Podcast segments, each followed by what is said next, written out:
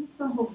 Yes, we have another question. Is uh, developers who turn to be uh, founders often find themselves in trouble with business and sales expansion strategy. So while they have the advantage of implementing and developing platforms, so how can we overcome our weakness in areas where we are not professional as a founder of uh, that business? Oh, uh, as one of the suggestions I I, uh, I, I throw out that you need to pick the game you want to play, right? And if you cannot pick the game that's suitable for you, then it's harder. I, I don't say that it would be a failure or anything, but then it's much harder if the game is not suitable for you to play, right?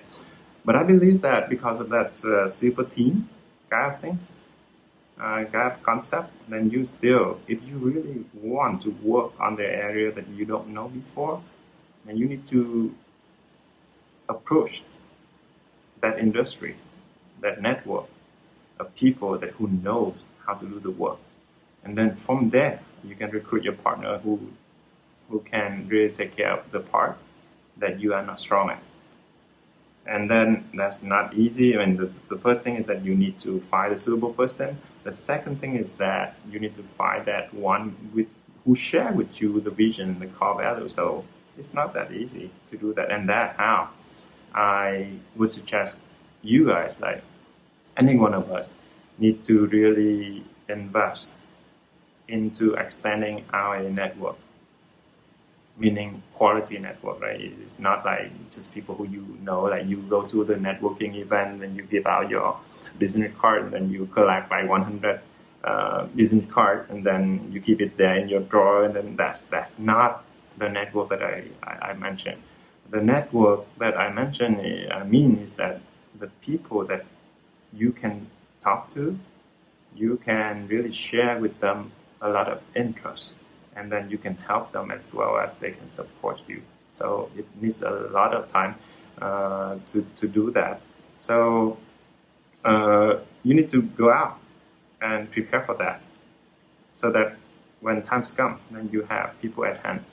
Uh, in the book called uh, The Millionaire Mindset, uh, that's a result of another research in the U.S. And I learned that most of the business, I mean, I mean, they, they do like a few thousand survey to millionaires people in the U.S.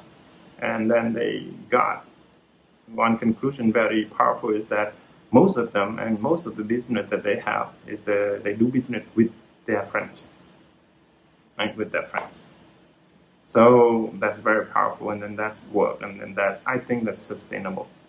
Uh, so I would suggest you to go out and then just to prepare for your network. Uh, for me, I'm coming from a developers like uh, technical background. Technical background like me, usually I don't talk that much. Uh, I can talk in front of you now, but people would would not imagine that I'm I'm not I'm I'm kind of an introvert. I'm nervous when I'm talking to people. But because of my job as a managing director, I need to go out like every day in the last 10 years. So I become like better and better in public speaking. It doesn't mean that I'm very good at that, but then I can do that decent. So uh, at the very beginning, I'm, I'm, I'm quite hesitant to go out to meet people, but because I know that I need to do it. So every month, I commit myself that okay, I commit to myself that I need to go out and meet at least one person, new person, one new person in one month. So as you can see that one person per month is not that many, right? But if you keep doing that for top months, you have top people that you know who you can really keep exchanging email and then once in a while and you check with them, then how are you doing, then any help, any support that I can have for you, something like that, right? And usually, one after two years, then those 24 people, then you can only like keep a connection with only like two or three people after two years. So meaning that a year, then you can only find new friends. But if you keep doing that, in 10 years, you have new 10 new friends. Who you can consider quality in your network, right? And that's a lot already. If you can count your close friend, then I don't think that we can count a lot, right? Usually it's like in one hand? It cannot be 10. but then if you keep doing like I said, and you have 10 new people in 10 years, the great thing is that uh, those 10 people would have their own network. And usually they are the one who are suitable, who share the same core value with you as well. So the network is like exponential. It's, it's not just like 10 people, right? So a lot of investment upfront.